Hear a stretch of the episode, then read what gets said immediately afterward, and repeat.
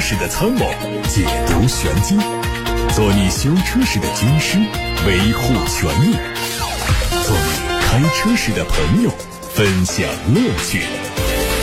调频九二七，傍晚六点半，董涛说车，只和车友在一起。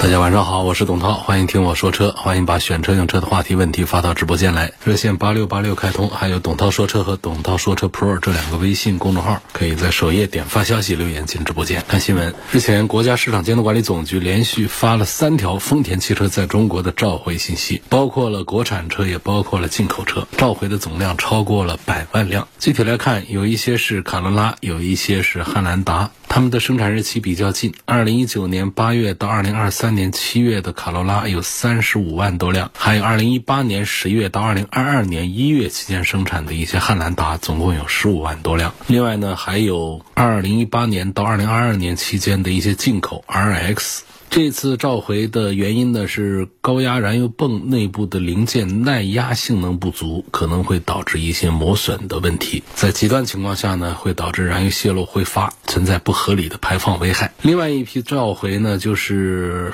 二零一八年到二零二一年期间的一些汉兰达，总共有十八万多辆。二零一八年十一月到二零二一年三月期间的进口 RX 总共有八万多辆。这一批次的问题呢是电子控制单元的控制程序不完善。还有一个批次是二零二一年八月到二零二三年十月期间的汉兰达，这有十六万多辆。召回的问题是前保险杠下护板的安装结构不当。后面还会有一些其他的风险，我们就不展开讲了。就需要注意的是呢，这三连召回的车型当中都有汉兰达，生产时间也有重合，也就是说至少会有超过十八万辆汉兰达存在一种缺陷，还有一些会有三种缺陷并存。如果你的汉兰达也在召回之列的话呢，记得随时关注一下召回提醒。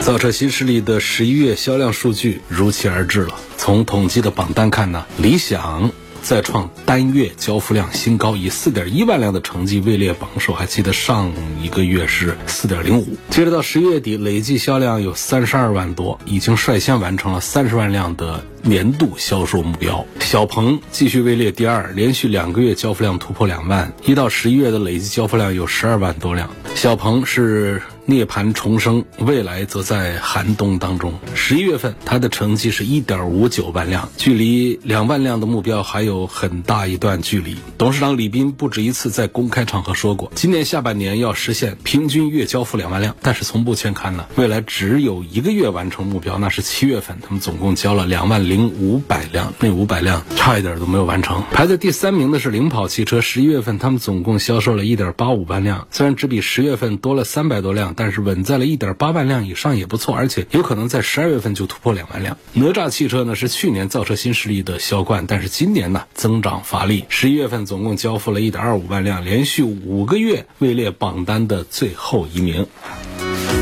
上周末啊，在东风 Honda 的大本营武汉，伴随着本家送的旋律，东风 Honda 用户生态大会暨用户品牌发布会隆重开幕。在车主、粉丝、车队成员、媒体和合作伙伴的共同见证之下，东风 Honda 正式发布了全新用户品牌本家。从此，东风 Honda 的八百万车主拥有了共同的身份标志。本家人，这不仅是一次用户品牌发布，也是百万车主的归家之旅，一场充满创意和乐趣的大型狂欢派对。在这个本家 day 周末，东风 Honda 特别布置了灵溪街区电动营地、赛道狂飙、潮改派对、本家集市、电竞玩家等十多个创意区域。来自全国各地的家人们为爱相聚，纷纷打卡拍照、DIY 互动，在趣味满满的项目中感受东风 Honda 的品牌魅力。顶流明星吴彦祖空降发布会现场。为东风 Honda 打 call，并且向大家分享了他自己的用车生活，把整场活动的氛围推向了高潮。继小米汽车之后呢，魅族品牌也宣布正式进军汽车市场，将会为魅友们打造一款专属的 Dream Car。Dream Car 共创计划在明年一季度会正式启动，这将是全球第一款用户深度参与的定制量产车，包括涂装、内饰、座椅、车机系统的主题、个性化细节等方面的定义。新晋魅族 CEO。沈子瑜表示，通过软件赋能汽车定制汽车，只会在魅族的渠道进行售卖，合作方式和华为问界、智界等模式相似。上周呢？星级魅族集团在武汉举办了2023魅族秋季无界生态发布会。官方预告，购买魅族二幺的用户买车的时候可以直接原价抵扣车款，相当于买车送手机。另外，魅族无界智行开放平台也正式发布。新平台是一个类似于开源安卓的技术能力平台。大家刚才听到的是汽车资讯，欢迎大家继续收听，并且把自己的问题发到直播间。发送的通道有打八六八六六六六六，打通之后跟坐席人工沟通留言，还有通过董涛说车或者是董涛说车 Pro 这两个微信公众号，在首页点发消息留言进直播间。好，来看大家的问题啊。第一位网友问我说，插混车型和纯电动车型在保养上有什么区别？插混车型是有油有电，所以它除了保养电动机之外外呢，还要保养一下燃油发动机，这就是和我们电车最大的区别。我们电车的保养呢，相对讲是要简单一些，就在常规的保养项目，它就只要对三电系统做一下检查就可以。在大保养的基础面上的话，就是对于三电之外呢，还要对底盘一些系统做检查和更换，有一些包括空调体系的呀、刹车体系的一些油啊、水啊一些耗材的话呢，也是要做一些更换。所以就总体上讲，成本上插混的这个保养。费费用要更高一些，而且在项目上的话，插混因为多了燃油发动机，也要比纯电的明显的是要多一些的。纯电动汽车的保养费用要低于插混，在小保养上面呢，更换机油、三滤、对三电进行检查，基本上的话呢，就是小几百块钱还搞不定，那得大几百往上去了。但是这个纯电动车的话呢，同样档次的纯电动车，在保养费用上可能就。只需要它的一小半这样的一个水平，所以总体来说，就是对于插混和混动车在保养上面是不一样的，不管是在保养项目上，还是在车辆的保养费用上，都是有很大的不同。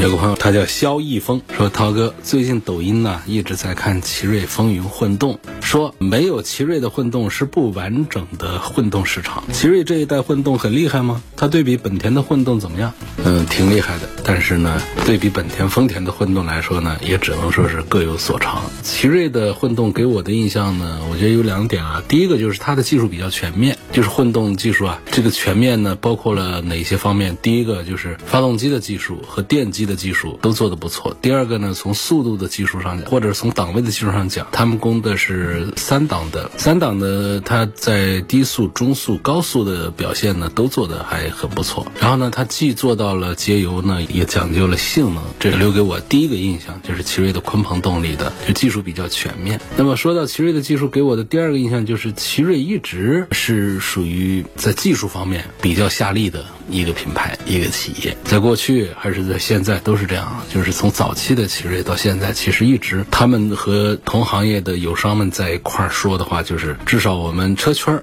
都认可他们家是属于技术派。不太擅长于做营销，呃，销量也不是做的最厉害，不太擅长于做宣传，可能曝光啊，这各方面大家也都不是说到哪儿都是在看见奇瑞的宣传，它就像一个理工男一样的宅在家里弄技术的一个品牌。所以从早期的发动机、变速箱到现在的这个混合动力，在整个的就是行业里面有口皆碑，还是认为它很不错。比方说啊，他们干了二十多年的发动机，到现在用到第五代混动专用发动机，这第五代混动专用发动机。它和普通燃油发动机的性能目标追求不一样。混动的车它起步一般是用电机，那中速、高速要有发动机来一起实现更大的动力，同时要求热效率要更高。来保证节能，所以这个第五代发动机它把装车热效率就做到了百分之四十四，这是装车啊，不是实验室，实验室数据比这个还要好很多。说这混动好不好，首先是看发动机，第二还要看变速箱，因为电机这个事儿简单。那么第三个呢，就是关于电池以及电机和燃油发动机之间的工作逻辑。关系就这几个点，说哪方面做得好？为什么还是把第一个说到这个发动机上来呢？就是热效率啊，好不好？省不省油？动力性能好不好？这个实现功率扭矩怎么样？它是混动技术里面很关键的点，就是要不然这个电机的驱动力量是不够的，这车辆就不会有很好的动力表现。如果说自身的发动机能力本来就很弱，那么在高速提速的时候肯定反应不过来，而且这个 NVH 也会受到影响。所以说到这儿的话呢，我们有一些增程车型，我们有一些品。牌的插混车型，它确实在这个方面就有问题啊，要么就是力道不够，倒是节油了，但是要不在高速的时候呢，这个声音呢大的都受不了。就这样的情况。所以说第二个重要点是变速箱的，这变速箱它里头要加电动机，但是它这个变速箱的技术积累肯定是一个正向积累，在变速箱的整个逻辑运转和理解上呢，包括奇瑞这个八 AT，它都是行业里面的强项，再加上对于电机技术的迭代，所以普遍还是认为奇瑞在混动的专用变速箱上呢是一个技术积累没有问题。第二个呢就是技术路线也没有问题，主攻三档就做最优。这三档不是说最复杂了，也有观点说有个两档就可以了啊，其实一档也挺好，三档是不是太复杂了，很容易坏、浪费、技术过剩？反正我理解的话呢，就是通过三档确实可以把低速、中速、高速的事儿都搞好，油耗也得到更好的控制。三档有九种模式，十一档控制。就把这个三档做到极致也是挺不错。电池这方面的、电控方面的，我就不展开多讲了。反正这朋友就在关注这个，呃，奇瑞的插混技术，还是点赞的啊。有个网友说：“涛哥你好，我想咨询一下，我的车上周在月湖桥被人追尾，然后交警当场下了事故认定责任书，是对方全责。但截止到目前，对方保险公司一直没联系我修车。今天我跟对方车主联系了，然后说我是被撞车，然后对方就直接挂了电话，问这种情况我该怎么办？被追尾，然后对方的保险公司、对方车主都不理你，就这么个事儿。你的车现在没人修，没人弄，是吧？交警下了事故认定责任书。”这我一说，其实也不大现实的做法。这种情况涉及到你的损失了，涉及到你的权益得不到保障了，而且呢又有明确的对象人的话，这其实已经可以进入司法的这个环节来找他们的麻烦，好吧？咨询一下律师吧，这方面其实我也不大懂，因为这已经不是一个程序的问题了，程序没问题，就是对方不理你不执行，这事还是得司法介入。有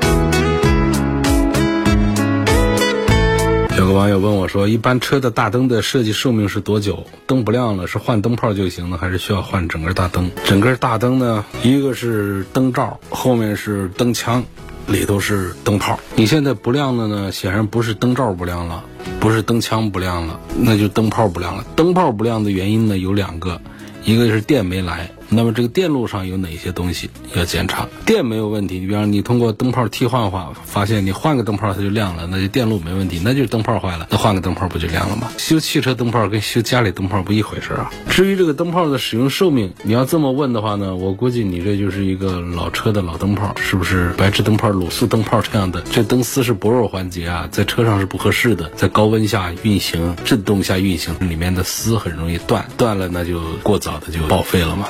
也不能把它弄好，但是呢，往后面的像氙气灯，到现在主流的 LED 灯，氙气灯泡呢，它是一根注入氙气的石英管，然后用高压电的电流把石英管里头的氙气激活，形成电弧光，这个亮度要比卤素灯高好几倍，穿透力反正是差一点。但是正常夜晚的晴天夜晚的亮度确实是挺好的，氙气灯。那现在这些灯的话，其实就是都讲使用寿命一些，像卤素大灯的话，就是五年左右；那氙灯的话，个十年或者是更长的寿命都没问题。但是 LED 灯，你就把它看作是跟整车等寿命好了，一般。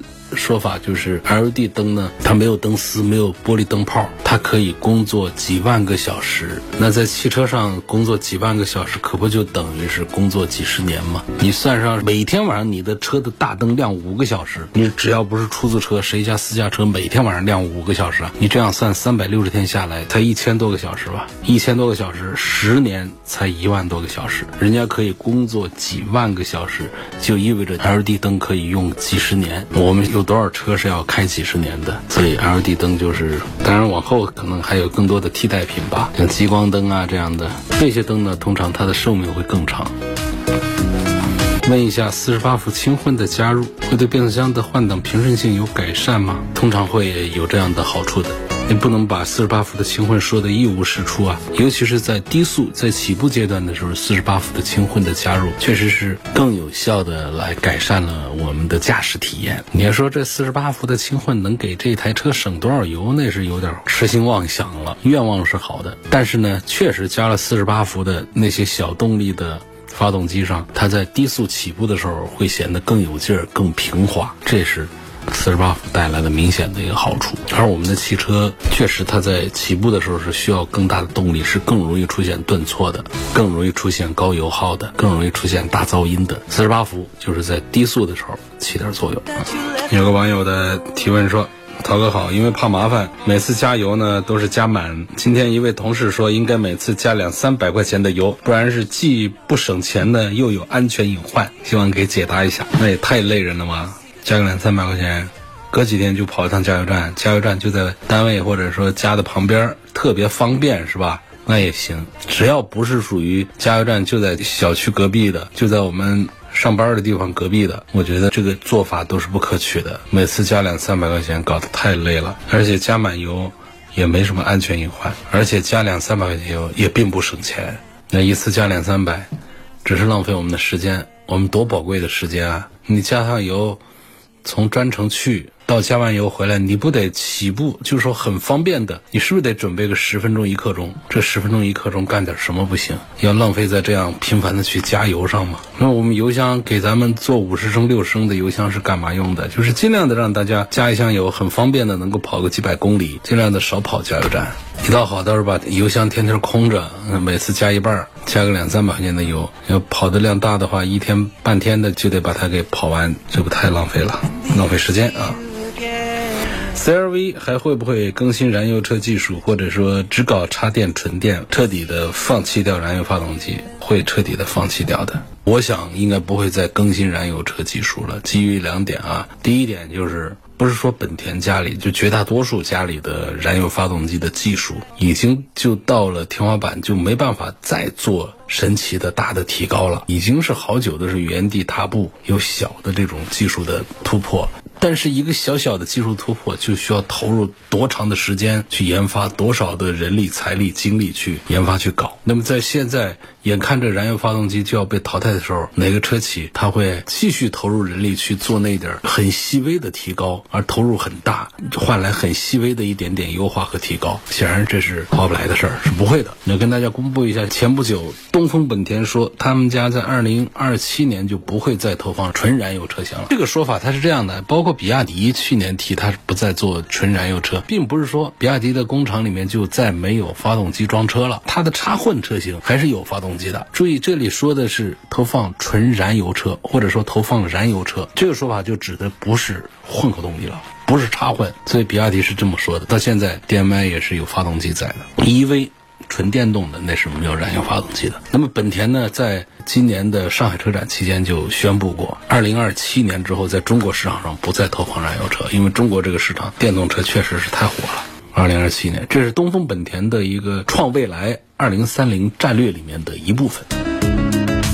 这确实啊，就现在老牌车企们都在纷纷的转型，中美两国的车企在更多的在选择电动化的方向。像美国的特斯拉，中国的比亚迪。那日本呢，主要是研发氢能源比较多，这跟他们日本的锂矿资源缺乏有关。如果他们跟着咱们一块儿来弄纯电车的话，他会担心被。掐住脖子，因为那全是他的短板，他就那点国土面积，哪来那么多锂矿啊？那资源都不都得找外面买，他受不了这一点。我们中国已经控制了全球锂矿资源的半壁江山，欧盟那边百分之九十七的锂来自于中国。你说他们这些国家看到中国在发展纯电动、发展电动的时候，当然就不高兴了，因为这是我们最擅长的部分，就相当于有个人特别能唱歌，那些人全是五音不全的，那其他人就特别不爱跟着爱唱。歌的一起去 KTV 唱歌了。现在其实就就是这样一个情况。中国的锂资源非常的丰富，于是中国的电动车的技术的研发就是自身的动力非常的强劲。